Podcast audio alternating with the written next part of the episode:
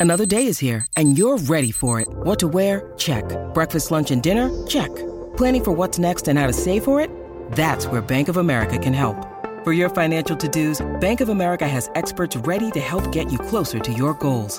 Get started at one of our local financial centers or 24-7 in our mobile banking app. Find a location near you at bankofamerica.com slash talk to us. What would you like the power to do? Mobile banking requires downloading the app and is only available for select devices. Message and data rates may apply. Bank of America and a member FDIC.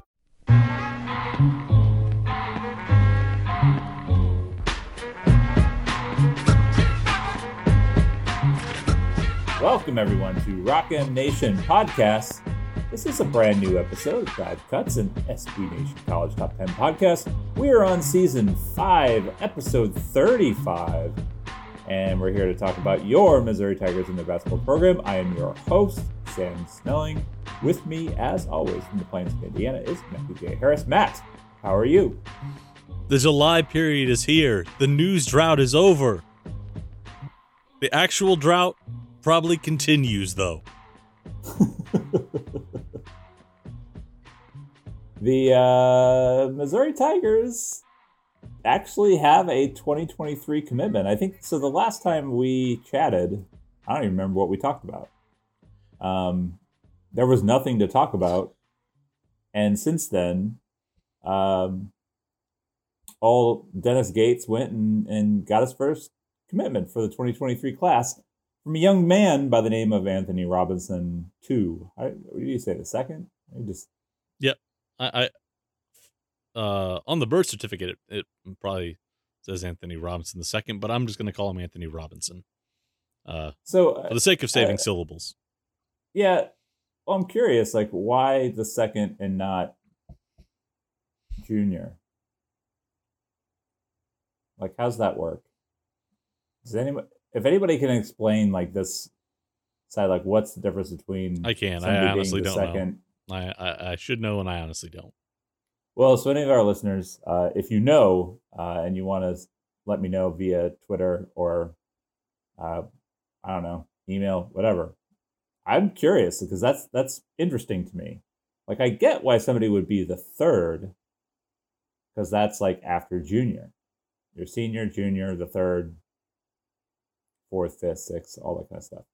Uh, anyway, uh, Anthony Robinson, a six two ish three point guard, um, with Matt, as you were saying, a plus four wingspan, um, out of Tallahassee. So basically, a guy that CY has known for a lot of years, uh, as he's sort of grown up in the area and and liked him a lot. Got him on campus to Missouri and got that commitment. How are we feeling? I'm feeling pretty good. This was a guy that, you know, if you look at the offer dates, was in that first kind of like parcel of offers that went out right after the staff got hired. And um Robinson's a guy that's been recruited for two years. Uh Charlton Young uh, had overseen his recruitment while uh, still in Tallahassee himself. And so uh, it makes sense that, you know, one of the first commits would be someone where they've got a long relationship. You know, we talked about in the last pod that this staff has really, I think, been trying to not scramble, but you know, try and make up time that you know was sort of inevitably lost when you know you're putting together a new staff in April and basically coming in in the middle of a recruiting cycle. So it makes perfect sense and is almost you know sort of expected that one of the first guys they'd get in the boat would be someone where there was a prior relationship um, and a connection and a familiarity. Um, so Robinson, um, also a guy who I remember a year ago in 2021 was sort of getting traction as a guy who played really well, kind of on the 16U circuit, and but never quite like grew into a straight top 150 prospect. But a lot of people were talking about him as toolsy, good length, you know, really quick, you know, a lot of the things you sort of wanted to see. Maybe all the pieces hadn't come together quite yet. Um, but uh, we can get into it. But when you watch him on film, you can see a lot of you know what may appeal to Missouri and, and this staff. So the timing and sort of the the broad profile of who they've added here makes makes a ton of sense. Um, as sort of the first commitment to to get on board with this staff. Yeah, and he's uh so he's listed as a point guard, but uh you've watched the film. I've watched not I don't think as much as you uh have watched, but I've watched some. And I think we feel safe in saying like he's a point guard in the same way like Sean East is a point guard. Um probably more of a true combo. Uh just as natural looking off the ball as on the ball, and if not, maybe a little bit more so. You know, but these days, like what defines a point guard, um, I I think is is far more broad than maybe like what people were thinking, you know, twenty five or fifty years ago with like Bob Cousy, uh, you know, and and like he's he's a guy who is more offensive minded, um, not so much a uh, initiator, a little bit more of a scorer, that kind of thing. Yeah, the one thing I think we have to, as a way of background to kind of get into here, is uh, he shared the floor with uh, uh Tre Donaldson, who was a 140 level commit uh, for Auburn. He'll be a freshman this year.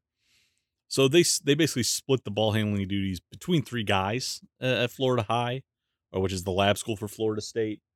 Um, Charlie Ward, former Heisman winner, former New York Knick, is their coach, and they run a more concept based offense. Like that, you'll see actions and pieces that you know maybe part of sets, but it's really you know it's not motion, but it's also not a, an NBA system, but you may see things like where they come down and they run a chase pick and roll on one side of the floor in the slot, on the strong side slot.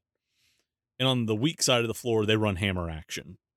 And, you know, for a guy who's getting the ball screen, you know, they've got to read it. You know, if they want to reject, they can kind of attack down the lane. They can try and get in and, you know, get to the rim. They can use it, that ball screen, and, you know, try and, you know, also get downhill a little bit, or they can try and read out you know, a guy coming off the hammer action. But it's really, you know, not an offense where you know the point guard comes down, looks over, sees a call, and then runs the offense. It's it's much more conceptual than hard sets. Um, and they kind of trade roles based on who's coming, who's bringing the ball up the floor. It could be any one of three guys. So to your point, like when his high school team's running in the offense, they aren't giving him the ball and saying, "Hey, you crack the defense open, you read your primary defender, and then you see what actions happening off of it." it it's a little bit more sort of read and react that way. So it's it's nice to see, but you're not really, I think, getting a true gauge on you know what you know we would typically you know want to see in point guard play, which is ball screen. Does he can he snake it? Can he get in? You know what you know what are the three reads? What's he doing with the primary defender? What's he doing with the secondary defender? You don't see that quite as often here with uh with Robinson. But um the one thing I, I do think you can tell with him is uh he plays with a ton of pace in ball screens. Um he's not, you know, gonna beat you with his first step some of the time. He can really manipulate pace. He's really crafty. He's really good at understanding how to change pace right after he makes that first or second dribble and turns to be able to split defenders or snake it. And the one thing I think, you know, you would want to see him do is play out of jump stops a little bit more, but the kid's not, you know, shy about getting to the rim. And I think the one thing that he's added, or at least his, his high school coach and Charlie Ward told me was, you know, in the last year, he's really figured out how to get to his one two dribble pickup and, you know, get into jumpers there. Now the next step is figuring out what can he do with his floater package and, and sort of jump stops as a scorer. But everything is being sort of talked about in that sort of way as a scorer first and then making reads off of it. So a little bit more scoring, you know, in terms of his orientation. You know, not a hard, you know, offensive set or system where you know he's having to read out and facilitate. So, um, but there's a lot of good pieces there. I think if you watch him on tape. Yeah, I think it's definitely a, a an addition that is uh, intriguing and sort of fits with uh, I think some of the mold of what we maybe anticipated a little bit with uh, with Gates and and CY and you know what they've kind of shown as their preference when they were at Florida State together and uh, you know those those kinds of long rangey athletes who uh, you know maybe don't have quite everything put together yet, but um, you know, can be really impact defenders from the get go and, um, you know, be able to sort of build them up uh, otherwise. You know, as I think Florida State did a good job of sort of maintaining, uh, you know, quite a bit of a, a roster filled with depth pieces that guys that stuck around for multiple years and uh, and developed and, and turned into you know high level uh, guys either at the NBA level or or overseas or whatever. But I I, I think he kind of fits in that mold where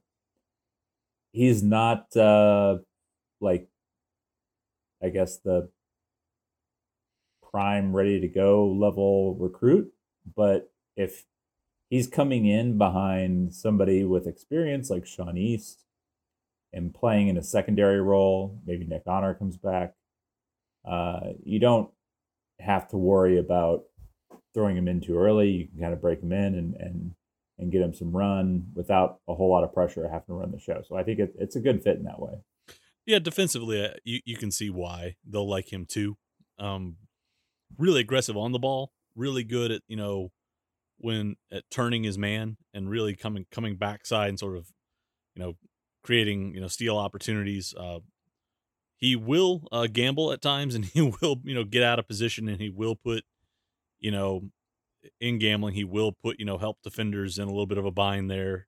He will reach. Um, you know, I think there are times too where you know like any young guy you want him to be a little bit more attentive off the ball. He may be a little late in rotation. You'll see some late closeouts, um, some closeouts that aren't really under control. That leads to a drive and lets a guy get into the gap and puts pressure on the defense.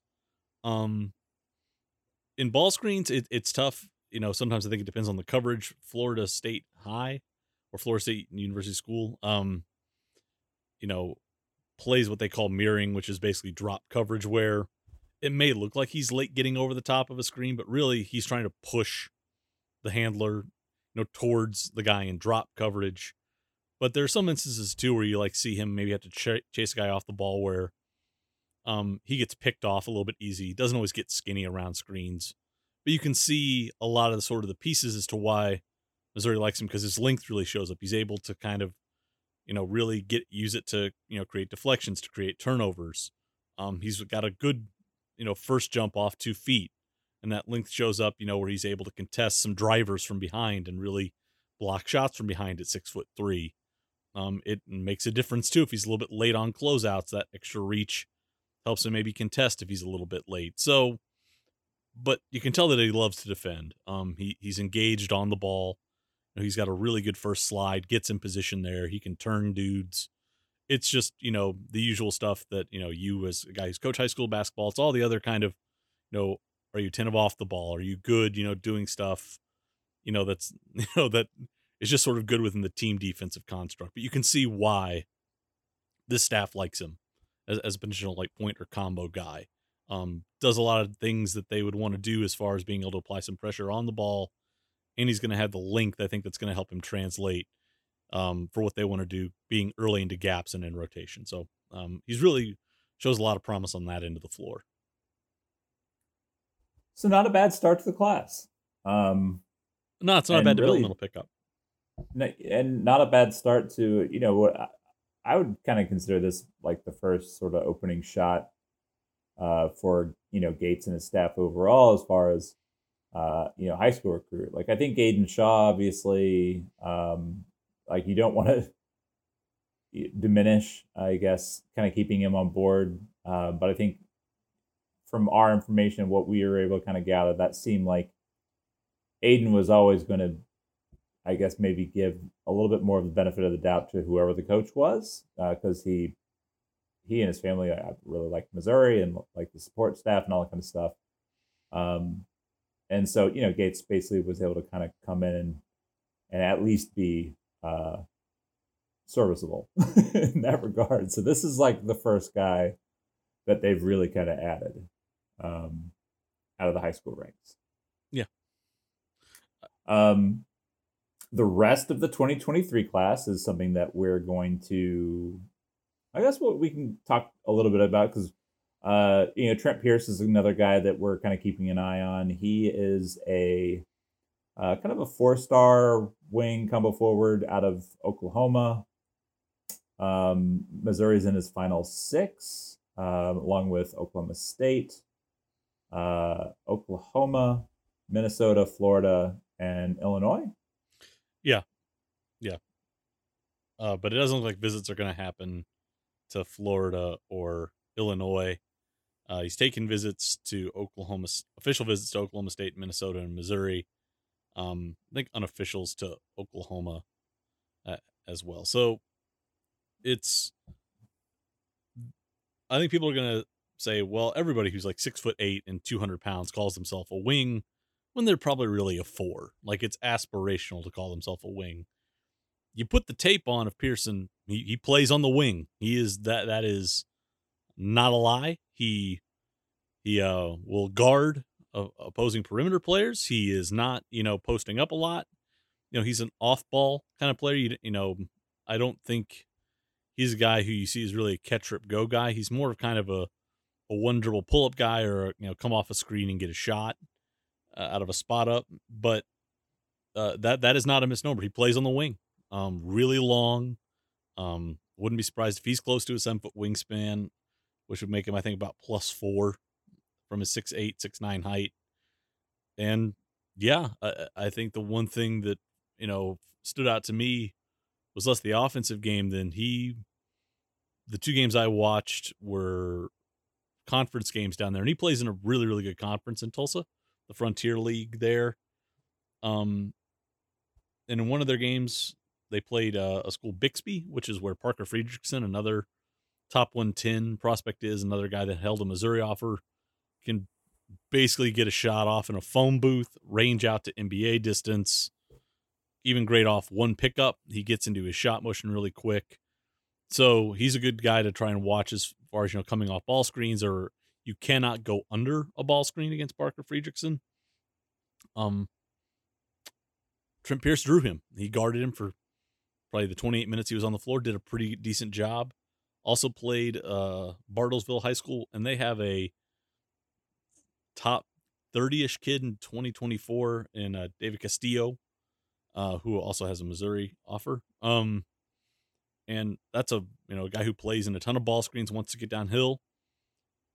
Pierce guarded him. You know, after about the first couple of minutes, took over that as the main assignment, and you know did a pretty good job there. So, you know, I think people are going to look at his frame and they're going to sort of say this is a big, but he handles himself pretty well in space. He's you know an attentive off ball defender. His length is a real asset for him. You know, if he goes under, he still has a ton of length to contest shots. You know, it'll be interesting what that looks like at the you know high major level if you know his lateral agility holds up and stuff. But it's not a misnomer. I'll say it again. He he's a legitimate wing prospect at six eight one eighty, and um, that that certainly qualifies as a velociraptor in Charlton or uh, Charlton Young's uh, definition, I would say. Yeah, the uh, it is one of those things where, like you know, we've talked a lot about you know, like your position is who you can guard. Yep. Um, you know, with the I ideal uh, part of it being that you can guard multiple positions, you can slide up. Um, you know, most of these guys that are like, you know, we'll kind of list as maybe like a combo forward are probably going to be able to defend one through four. Um, but what's interesting, so even on like the, you know, the depth uh, chart, like right now, I've kind of got Noah Carter listed as wing, which really is not entirely fair to him. Yeah, I, I mean, I've got him mainly in that spot because like there's already plenty of dudes in that class at combo forward, so it's like let's let's try to even this up a little bit. So I was I looking at who he guarded at Northern Iowa are mostly fours and fives. Yeah, so. he like I I think he's gonna play. He's gonna see like some fairly significant minutes at the five because he's you know he's a big body. He's not super. Uh, I mean, I think he's crafty in his mobility, but I don't think he's a guy who um, you're going to feel super confident if you know pick and roll happens and he gets switched on to a point guard like you know whereas you know maybe somebody like Aiden Shaw uh, you're a little more confident um, you know and so I think like when you talk about switchability, uh, Trent Pierce is a guy who probably with his size, uh, you know, if he's like a true six eight and he has that kind of wingspan, then I think you're probably looking at a guy that's going to see a fairly significant amount of minutes at the four spot. Um, but it doesn't necessarily mean that he's like a true combo forward. It's just that the way that more modern offenses are being run these days, that you, you know, slide guys from like you know off ball two to three to four pretty easily, and I, I think he'll see significant minutes um, or he would see a, a more significant minutes in, in those positions. Yeah, I, I I think his tape so far has been really good just to see him in that defensive perspective. I think a lot of times, you know, when we're, or at least when I'm watching full games, you don't get a ton where it's, you know, 60 or 70% stuff you're clipping is on the defensive end of the floor. But that's what it's been with Pierce. And that's sort of been a heartening thing to be able to see. Okay, yeah, this guy's the conception and sort of the label that's been put on him is accurate. And you know, I think I'll probably have to watch um, some of Team Griffin. They're at the EYBL stop in Kansas City this weekend, but there's a stream of that, so I may have to watch him with his AAU team. And he plays with um, Trey Johnson, who's like a top ten kid uh, next year, and I think he's got one other really really good teammate on that roster. So I'll probably have to watch him to see how he fits in that context and against you know top tier sort of national guys and on that circuit. But you know, you put the tape on it and and you kind of feel like, okay, I see the concept here, and it, this is this type of player. You know, maybe the ranking isn't what people expected, but when I watch him, I think, okay, this kind of looks like a Florida State player that you know mm. that we've come to expect. You know, rangy, really lean. I mean, it's not an exaggeration. He's 180. I mean, there's he's he doesn't have narrow shoulders. He's got broad enough shoulders. You can put some good weight on him. But he's also got the things that I think you want, which he's he's got good lateral agility. You know, the first slide is solid. If he gets beat, he can flip his hips, get low, and get in trail position. You know, he's aware off ball. You know, he doesn't look he's completely marooned in space. You know, he's he's comfortable sliding and having to get skinny at mesh points and, and screens. So it's just it's not like you're getting things that jump off the screen where you go, oh my god, this guy's an athletic freak. But you look at a lot of his functional athleticism and you go, okay, there's some there's some stuff in the toolkit here. Um, the jumper looks pretty good uh, in the games I watched. Um, it wasn't really falling for him, but he's shooting I think like forty percent in the EYBL from three on about four attempts per game. So if that holds up. Like you've got that. a guy. Yeah, I mean, if you're getting a guy who you know is going to shoot upper 30s and at the high school level, who's got a good, solid mechanical shot, whose sh- shot mechanics are good, and who can legitimately, you know, I'd say handle two through four in a switching system. That that's a nice pickup. That's a really really good pickup. Um, and so again, he he's raw. You know, the things I've seen at least again, I always try and keep in mind it's a, only a couple of games, so the sample size is small. But on um, the handle, uh, needs to come away, come a ways, but th- there's still a lot of pieces there that, that you can see fit and that really sort of align with what we saw, you know, uh, Gates and Young really sort of implement and, you know, when they were down in Tallahassee. So, uh, really a guy that I would encourage people to sort of go try and see some tape of and get, and get some good eyes on. Cause it's he is sort of I think kind of ticks a lot of the boxes that we would have expected from this staff uh, in terms of wing prospects. So uh, outside of uh, of those two guys, I know that um, there's been you know you mentioned Parker Friedrichsen earlier. There's been some interest uh, there. We haven't really heard a whole lot recently to see kind of where that is. Um, he's a guy that uh, that you know you, me, and uh, at Data Mizzou, uh, Matt Watkins certainly like a lot. Um, mainly because we like guys who can shoot the rock, and that guy can shoot the rock. Um, they've also got they, they did actually offer Macaleb Rich, who is a guy who I think we all assumed was sort of a Mizzou lock uh, under Cuonzo Martin, because you know Martin and, and his staff were recruiting uh, Rich quite a bit. Uh, he hasn't quite blown up Um, he's sort of a he's sort of a power forward built into the body of a wing. Um, but he's explosive athletically. Yeah, yeah. I I feel bad because you know it's a he's a guy that you know you'd watch as his freshman sophomore year, and you'd say, you know, just athletically in you know terms of you know raw power off the floor, you know, was just way ahead of his peers, and you could kind of see, you know, he was a yeah, kind of kind of say like yeah, he's a little bit like a almost like Zion Williamson light, like yeah. he's just powerful body, explosive. Um, but what position does he play? and I, and that was the thing. It was like, okay, he's six foot five as a as a freshman sophomore. Is he going to add two more inches? Is he going to get to that sort of six seven size where you're like, all right, yeah, this is a hyper explosive wing, you know, four guy, or is he to, you know, just kind of stay stuck in that, you know, sort of, you know, kind of positional in between spot there?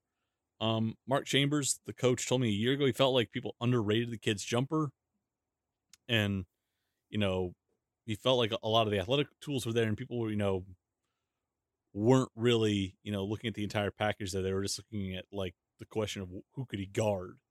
And I think that's going to be a, sort of a pressing question. His offers right now are sort of in that OVC, MVC, MAC tier. Not bad programs at that level, but you know, we haven't seen like I'd say before this, like his best offer was probably SLU or Bradley, probably were his best offers before Missouri came in. Um, so I'm I'm really sort of curious where he fits on the board, but in terms of just raw power and athleticism, he, he's he's high major ready. But there's some other kind of guess positional fit issues that sort of sit out there. But he, he's definitely worth monitoring, and he had a really really good June kind of like Christian Jones did a year ago, had a really, really good June at team camps in Illinois and, and drew some interest there. It'll be interesting what he does with with Ramey Jets sort of on the independent circuit this year. And you know, if Missouri makes an effort to get out there, I think that's you know going to be kind of telling where they're putting their bodies and where the staff is. Do they get somebody out to see him this month and sort of see how he fares there? But um, yeah, it's it's it's a long term bet and we'll see if, if you know anybody else comes in uh, and you know really wants to commit to seeing him as a Power Five prospect.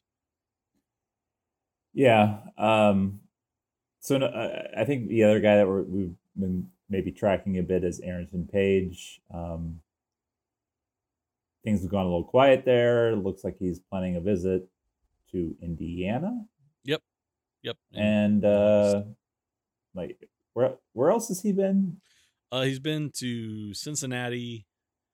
Uh, Cincinnati. I think Georgia. Who also just offered Parker Friedrichsen. Yep, yep. Uh, Wes Miller uh, is bringing bringing the energy there. He's he's got since he sort of in the mix now for some top 100 level kids, um, and you know took a year there, kind of put together a solid season, and now and really really sort of trying to you know elbow his way into sort of the Atlanta market there and, and get make them a player. The the Page recruitment's interesting because he's got Cincinnati in the mix for uh, probably one of the best point guards in the class, and Isaiah Collier, who plays with Page uh, uh, on the grassroots circuit, and so uh, they've sort of been recruited as a tandem there. That's with the caveat that lots of people talk about wanting to team up in college. It rarely happens, but that's that's sort of been the play for Cincy. Um, I sort of like this one because um, um, I think Kenya Hunter and Charlton Young are both two guys with deep, deep connections. Hunter, Hunter is with uh, the Indiana staff, both deep ties in sort of Georgia and Florida. So this is a fun kind of head recruiter battle that's playing out right now. But um, I, I like I like Page. I think I talked to him a little bit on the last pod, but uh, really really like just all the kind of tools he has as a potential roller and sort of you know four or five guy in a pick and roll heavy scheme. But uh, yeah, he, he's sort of an undersized post at six eight two twenty. He's kind of the opposite of Trent Pierce. They're both about probably the same height. One's got 40 pounds on the other. One plays on the wing, and the other one is very, very much an, interior presence. So Uh, but Page is a guy that that I think would be a really really nice pickup uh, for Missouri uh, if if it's looking to grow into a more ball screen uh, heavy system.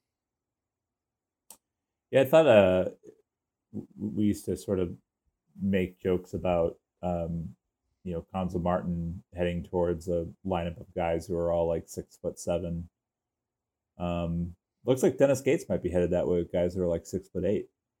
Um, um maybe, maybe. just keep uh if they reel in Page and and Aidan Shaw and you get the uh um you get Pierce and you know just need a couple big guards. There you go. Yep, yep. Uh, the I'm trying to think if there's anybody else that's kind of worth watching out there at this point. Uh, I'm looking at my I have the spreadsheet open here. Um, I have Jordan Butler and Jordan Burks uh, as two guys that that I have been keeping an eye on and what they're going to do. Uh, Jordan Butler is John Butler's little brother. Um, uh, John Butler played at Florida State, was recruited by uh, Charlton Young. Uh, they're sort of out of the Carolinas. And Jordan Burks is a 6'9, uh, 185 combo forward out of uh, South Florida, plays for Florida Rebels on the AU circuit, and had been recruited by a CY before making the jump here. There have been reports that both were sort of looking at taking visits or potentially taking visits to Missouri. Those are some guys I'm keeping an eye on. Um, and then Cam Christie. I was gonna say Christie. Yeah, another. Uh, his brother Max just went in the NBA draft to the LA Lakers. Played at Michigan State last year. Former top twenty national prospect. Um, Christie's another guy who's got a, a really pure stroke. So that, I think that's sort of the interesting thing there is they is they're looking at recruiting guys in, you know, Christie and Friedrichsen who are you know really really good shooters at the prep level, and you know you'd hope that would translate and scale up and give you some floor spacing there. So the it'll be interesting what they do with their spots. I think we've we've talked a little bit about you know how many can they have? They can anywhere between like what four and nine spots open. Uh, yeah, so four at minimum, um, basically because uh, they're heavy on the seniors this year, and uh, four of those guys have expiring eligibility. Um, there are additional seniors who can take a, COVID year if they wanted. Um, yeah, and then obviously uh, any potential transfers. Um, which I think there's always with a new staff uh, that are carrying holdover players. And even though there aren't that many holdovers, there's always a, a high likelihood that some guys maybe make uh, their own exit. Um, so, yeah, I think we've been kind of saying between four and nine, which is broad. Yeah. At this point, I sort of look at the board and see there are 15 names that I would probably say are are still in play at this point. Um, there's probably about another eight or nine that I think have like drifted out of the picture, and then there are uh, I think three that have pretty much cut Missouri from the list. So, and probably half of those 15 guys are guys that I would monitor. So there there were a lot of names, but I think there's probably anywhere between like Robinson was on the board, so there are probably about 10 that I'd been keeping tabs on. Um, at this point. But I think if they can land Robinson, if they were to lock down Pierce, you know, shortly after the July period ends or, you know, in early September, I think that would be a win for them. The real question is do they want to I think that they would probably want to sign three or four guys in the fall just to, you know, backstop anything there, depending on what their needs are. They they were gonna need a point guard or or a ball handler. Robinson checks that. If they were to land Pierce, it would give them one of their wings. If they were to land Page, it would fill a post spot. And then you sort of get into a weird flex position based on need. Do you want another combo guard or a wing? But take a shooter. That that would sort of be the the the question there is if you could get a, a Cam Christie or a Parker Friedrichsen in that spot, that would that would be sort of the upside play there. So I think if you could get Robinson Matt, I like guys who can make shots. If you landed Robinson, Christie, Pierce, and Page, like if that was the best case, I think it's that's a really really solid class. Those are, you know, all guys that are probably going to fall between 75 and about 175 in the in the composite and I'm it's stretched out because you know where Robinson is right now he hasn't quite moved in so I'm being you know pretty conservative in the range there but you know Page is you know a top 70 kid Pierce is a top 80 or 90 kid Friedrichsen's a top 120 kid or you know Cam Christie's kind of in the same range probably like a top 140ish kid. If you know that's not you know the kind of you know eye popping class, but you know that some might expect you know here you know that with the staff and its sort of recruiting chops. But for coming in, you know, middle of a cycle, if they were to land three guys between I think like sixty and one forty, that that that that's good work. That that that's good work for for this staff, and they would have filled needs. And then I think you can. The staff has shown that it will go to the JUCOs and it can work in the transfer portal. So I think if they were to you know, get four spots, you know, fill the four spots they know they're going to have for next year uh, and and get the needs that, you know, we think they're going to have. That that that would be good handiwork. Um and we'll see what happens in July. We'll see if any other targets sort of pop out, but um well, and I've pre- also like we haven't really talked about Matt Reed, who uh, I, the last article I saw from him, he did list Mizzou as you know those being in contact, and that was I mean, that was like Dennis Gates' first offer out of the gate, which, um, I you know, no pun intended on that one, but uh, like his first offer in the 2023 class went to Matt Reed, who's like a six eight, uh, sort of, you know, high post level kid from Texas. Uh, and Reed hasn't really blown up as far as his offers. Um, he's been kind of staying like that, um, he took a visit to UNI, that kind of Mo Valley type of range. Yeah, he got an offer from like Colorado State, you know, which is Washington know, Mountain State. West is yeah, like those are yeah, that's that's right. He and and Linder's interested too. So he's he's like he's hit the trifecta for uh you know, for for our little Slack channel being excited about him as a prospect like oh Nico Linder and uh, uh and Smith. Smith. all like him. He's he's got to be awesome. And we like Ben Jacobson stuff too. So it's like that yeah. deep indie cut recruit there. It's like oh he's a he's a point nine two in the composite, and people that run high post based offenses love him.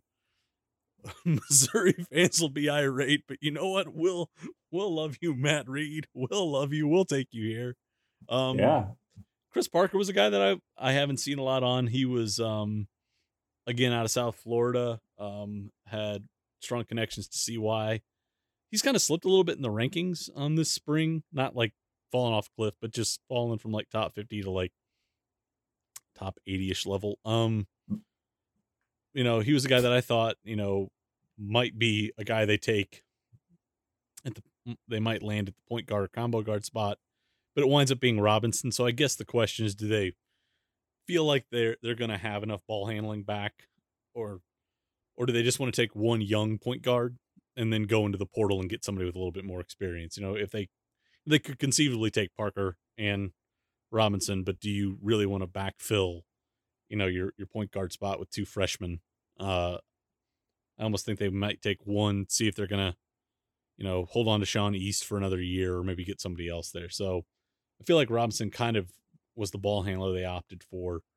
And we'll just see what they do with the two wing spots. But I do think they're going to need um, another post player. So that's why I've been focused on Page. But there's really two spots where it's like, where do you feel like they project the need being greatest? I, I do think a wing is probably in there too. So probably a, a, ball handler, a wing, and a big, and then a wild card spot for them. Um, but yeah, it's there's some possibilities out there. I, I think this is going to be a class, or it could be a class that, again, uh, this is we've joked about this. You know, this is kind of the class that you know, you, in hindsight, you almost kind of wish Cuonzo Martin signed because it would at least, I think, cool some heels, set some reasonable expectations, and sort of give this staff time to really go to work in 2024 and get the kinds of players that I think fans want to see this program land as ranking wise, eh, you know, with the numbers next to their name. But there's possibility for this to be a really, really solid class and sort of, you know, get the pieces in place for Dennis to sort of scale up his vision for for what it, uh, a program in should look like at the high major level with him in charge. Yeah, I agree with you that this is uh this is like a nice class, but um I think we've been at least trying to set expectations that 24 um is really the, the one where you're gonna get a better idea of what to expect. So I think we're on the same page there. Um speaking of the same page, UCLA and USC have joined the Big Ten. Um, they are on the same page with the Big Ten uh, moving forward. So now we have two super conferences. I, this is really a horrible segue, but I'm going to go with it because I did want to talk about this briefly before we get out of here. Uh, the Big Ten and the SEC have two monster conferences now, um, with the Big Ten going a little bit out of their footprint uh, to go into the Los Angeles market. just swerved a little just, bit. Yeah, there. just beta left turn at Albuquerque, and uh, and the SEC adding obviously Texas and Oklahoma um, coming up soon. That like this is going to get weird because now like rumors going to get weird. Yeah, I, well, yeah, it's going to get weirder because now like it's rumored that the Big 12 is aggressively pursuing teams in the Pac 12, but not all the teams, Matt, not all the teams. So it's like they're going after Arizona, Arizona State, Washington, Oregon, what, Utah, and Colorado, yeah, the, the, I think was the last one. They were only talking about the, adding. They're six. going after the four corners. They're going after the four corners schools. I, uh, and look, which I don't hate. I don't hate like those four schools in isolation. Like, kind of makes sense with like if you were just to take those four schools and put them with the eight other schools that are left over from the Big 12, I'd be like, oh, that's actually kind of an interesting conference. You know, it's kind of the Great Plains sweeping out towards, you know, the desert. That's, you know, I wouldn't have hated that. It's just, it's weird with kind of the AAC. Yeah, with, uh, since they've added the AAC schools, which yeah. is like you know going into Florida. yeah, and, and so, West Virginia. It's just like look, and I've I've said before, you've said before, this is all football driven. Football is the moneymaker. Uh, it's what everybody is is trying to you know consolidate. And and in my opinion, like some of this is basically like as big of a cash grab as you can get like while the cash is still available because i'm not entirely sure that's going to be the case you know in 10 or 15 years. I just don't think that uh, the thirst for college football is going to be as strong. Um, maybe i'm naive but i i, I think with fewer kids playing uh, playing football like we, we have actual data that says that fewer kids are playing football than ever before, and um, you know, like we're discovering more and more things with the CTE stuff. So it's it's it is, I think, like a really big grab for cash, especially as the power dynamics are shifting with NIL and players basically being able to get you know money above the table. Um, yeah, uh, it. But it's it really makes, in my opinion, like like basketball is obviously what this podcast is about. It makes basketball a lot less interesting, in my opinion. And it makes the non revenue sports just an absolute disaster. Like UCLA sending, you know, like a women's soccer team, you know, to Piscataway, New Jersey, is like in the middle of a, of a week. Just sounds horrible. Um, but that's where we're at. I think it's it's not a novel thing to say, but this this to me is a network driven realignment phase we're in now and consolidation. I don't think it's realignment, it's consolidation at this point and it's TV networks that are driving it because even if you know they, you know, profess innocence here, the valuations tell you the truth. Like if a con like the Pac-12 is going to go through this, they're going to go they voted to reopen their media rights negotiations. They're going to go to Fox and ESPN and say, give us a valuation with these different lineups. And the networks are going to influence those decisions based on the valuations they get. Yeah. So it's it's not you know an explicit hey take these teams, but there's clearly a nudge there, and and I think that that's not unexpected. But I think the one thing that, and I get like the sort of calculus behind it here, which is, you know, TV sets are dead. You know, thank God, you know, in a certain sense, Missouri's not going through this now, or else I think they'd be absolutely screwed.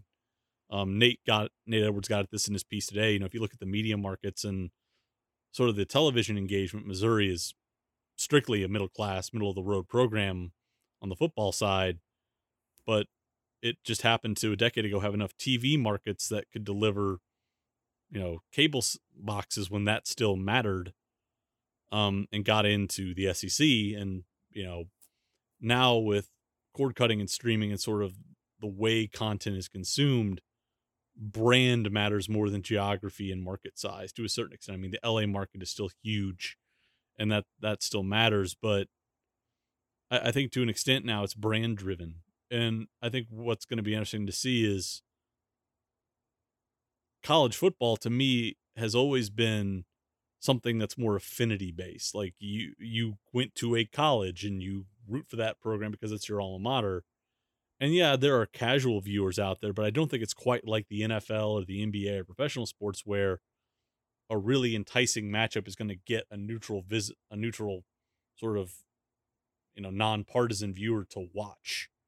I do think there's only there are some brands that do that in college football, but I don't think as an organizational tool it's a proven way to do that. And we're tearing up a lot of history, a lot of rivalries, a lot of you know, I think the things that make the sport attractive under a thesis that I'm not quite sure is is you know sound at this point. We're gonna figure that out soon enough, and who knows? You know, people have doubted football's drawing power forever, and it still does big numbers, and people still tune in. So we'll see. But I think that that's what's interesting to me here is we're tearing up a system that I think really was sort of the fabric that made you know college football so attractive to folks towards a professional model which you know does that really hold a lot of water as as far as you know putting together teams and, and alignment that that makes sense for the sport and for the good of you know college athletics? I i don't know. I'm not going to pretend to know. I'm not going to sit here and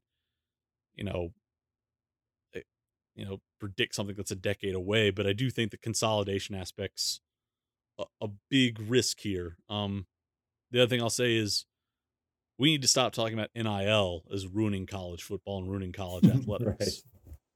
the thing the the thing that is fundamentally changing it are networks you know giving these valuations. It's chancellors you know looking at this and saying we need to make this move you know to ensure you know the biggest revenue stream possible. It's ads that are going along with this and voting for it and putting you know kids in this position where we're going to have kids that you know are going to basically spend half a school week. Like if you have to fly out on a monday play on a tuesday come back on a wednesday you're going to miss half a school week here. Nil's not doing that.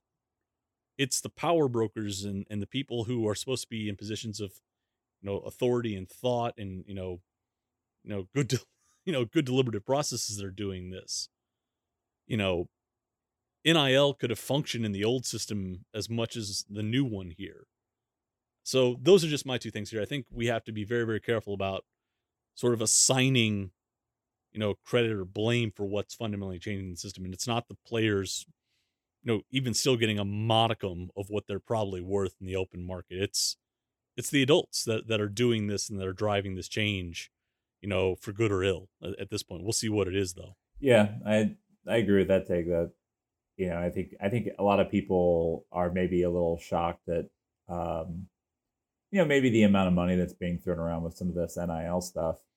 Uh, and I, look at what the revenue streams are. Right. I, but I, I also think like there's there's going to be like a settling. Like I think the the mad dash right now is for you know like a lot of unproven recruits uh, you know, at least on the fo- football is, side. Yeah, this is what you happened. know, and and so it, eventually it'll they'll figure out that like, hey, yeah, you know, this isn't really the best investment let's uh you know let's entice kids with like a, a base to get on campus and then let's pay the guys that are actually winning football games um you know it is a little bit different in basketball because you know like a one five star prospect can certainly you know do a lot of load carrying but uh you know it just isn't the same case in football. So I, I think there will be a leveling out with NIL. I think that the, the panic right now is that people are just sort of shocked at the amount of money that's being thrown around. There and and that's fair. I mean i but i do think it sort of justifies or it under it justifies the argument these kids should be compensated. I think the what's interesting here just as an intellectual exercise is to watch like a labor market actually try and sort itself out. That's what's happening here you know this thing's been around for a year. In five years once you know athletic departments and you know cooperatives and you know recruits have gone through this i think we're going to have you know sort of a more natural process and values are going to be a little bit easier to peg and things will be fine there. But i think again what's going to be really really fascinating is you know is the business model sustainable in an environment where you've basically ditched you know regional you know history and sort of connections and things like that is that going to be a bigger threat to potentially to you know revenue streams than players getting a fraction of sort of their fair market value. I don't know. Um, as a you know, I don't know what this means.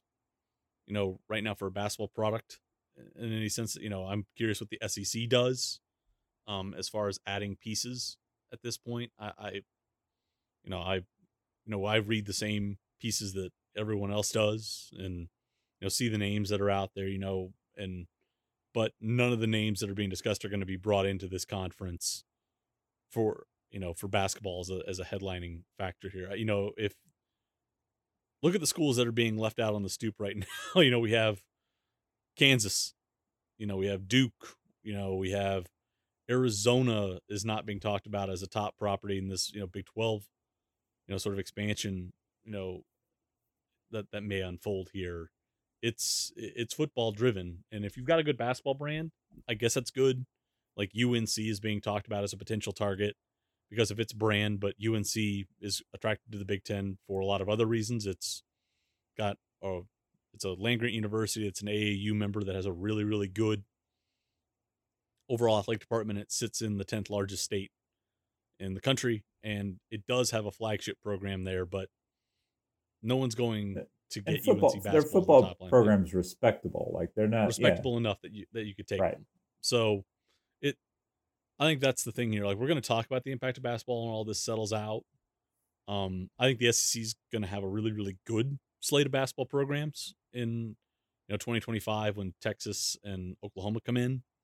Um, the Big Tens, you know, USC has you know improved to a point where it's a basically an NCAA tournament team every year under Andy Enfield, Mick Cronin, I'm happy for him. As a spirit animal, he belongs in the Big Ten, and baby, he's there. Yeah.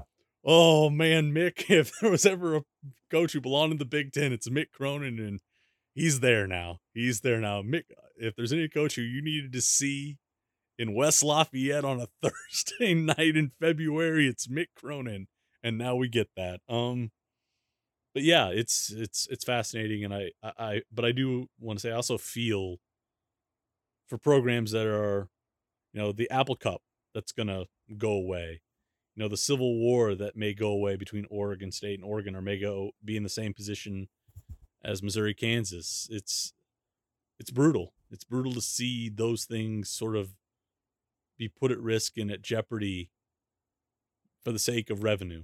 You know, I I think that's so much of what makes this sport unique for all of its ills. And I think that it's those sort of things and that history and that collective sense of identity that led us to overlook a lot of things like players not getting paid for so right. long. And uh, I hate to view it as such a, you know, a zero sum game between okay, now players get paid and now our programs get to go play great games, but somebody else has to suffer. So it's that's the unfortunate thing about this as well is it, it feels like the sacrifices that we're giving up, you know, they're not, you know, life ending or anything, but I mean, it still it still sucks. It still it still sucks to lose those little pieces of connections and have them fray uh, the way they are. Yeah, and it's definitely kind of interesting because you know there are a lot of schools that you know have long sort of been the middle lower class of of their leagues for a long time, and you know I think like Missouri really fit for a long time in the Big Eight in the Big uh, you know 12 even because like that that middle to lower tier was all very close to each other. Um yeah tightly compacted. you know and so that's uh, you know the move to the sec has obviously you know been a little bit of an eye-opener because they're sort of realizing you know how deep the pockets are in the sec and and how much even those like middle class teams are willing to to spend. And uh and and so it's difficult you know, Missouri right now has the benefit of of having been in the SEC for ten years, um, you know, but like Wazoo doesn't have that, Oregon State doesn't have that, and those are programs that really historically are kind of in line, um, you know, with what Missouri was probably spending on output, uh, and and because they were not able to, you know, and I, like we can laud Mike Alden, Brady Deaton, and all those guys for kind of maybe foreseeing some of this. Uh, I don't necessarily know that that's the case. I think the relationships in the you know in the Big Twelve at that point had gotten so toxic that it yeah. it made all the sense in the world to, to, look for a place that was not that. Um, and while I think you know maybe you and I probably agree that we would personally rather see Missouri in the Big Ten, like I the the move has been uh, a net positive for the long term viability of Mizzou athletics. Um, or so we think, or so we think it is. Yeah, I mean, I mean, like the, the the next move, like you know, like I think that's one of the things that that Nate is maybe more worried about than I am. Um, you know, because I, I, it is always possible that none like, of us can see what's going to happen in in twenty thirty two or thirty four or thirty six. Right. We we just don't know what the market looks like, but but yeah, I mean, I, I I'll, I'll let you continue, but I, I get I get where where his head's at. Yeah, so like you know, I'm obviously like I'm not looking that far down the road because I also, you know, I'm also of the mindset that it's impossible to project, you know, the the level of interest in a in a sport that you know maybe maybe having a harder time finding guys to play, um, you know, in in 30 years and 40 years or whatever. Like, uh, but I think for the next 10 to 15 years, like at least. I mean, you know, Missouri is in a really good position. Um, hopefully they can, I guess, withstand the rest. Um, you got anything else you want to say before we get out of here? No, no, just, just, you know, we're in the July period. Um, there are streams available if you would like to poke around the internet and find them. Uh, there are guys on the recruiting board that we've mentioned here. Um, do some googling around, go see if you can you know track down uh, some opportunities to watch those guys live. Um, I, I think that's you know something I've I believe I wish we would do more of is before we you know profess love or you know declare a guy to be an essential piece, go watch three or four games of them and just really get a sense for how they play and you know what they do well and sort of how they fit. So that's my thing is watch more basketball. Just do that. It's July. Watch more basketball. See the future chances are, if you're listening to this podcast, you're probably more likely than not to actually take that advice um, than if you're only turning in audience. during the season. Uh, so, with that all being said, um, thank you everybody for tuning in. Um, make sure that you are subscribed to the podcast feed wherever you download and listen to your podcast, uh, whether that's Apple Podcasts, the Google Play Store. If you are subscribed, uh, you also get Before the Box Score, um, where you can hear and hate listen to Nate Edwards uh, complain about Missouri's future. And the ever optimistic B, uh, BK Brandon BK Kiley. They dissect all there is to know about Mizzou football. Um, and then head over to rockmnation.com and click on all the things. Uh, you can also follow me on Twitter at Sam. Please give Matt a follow.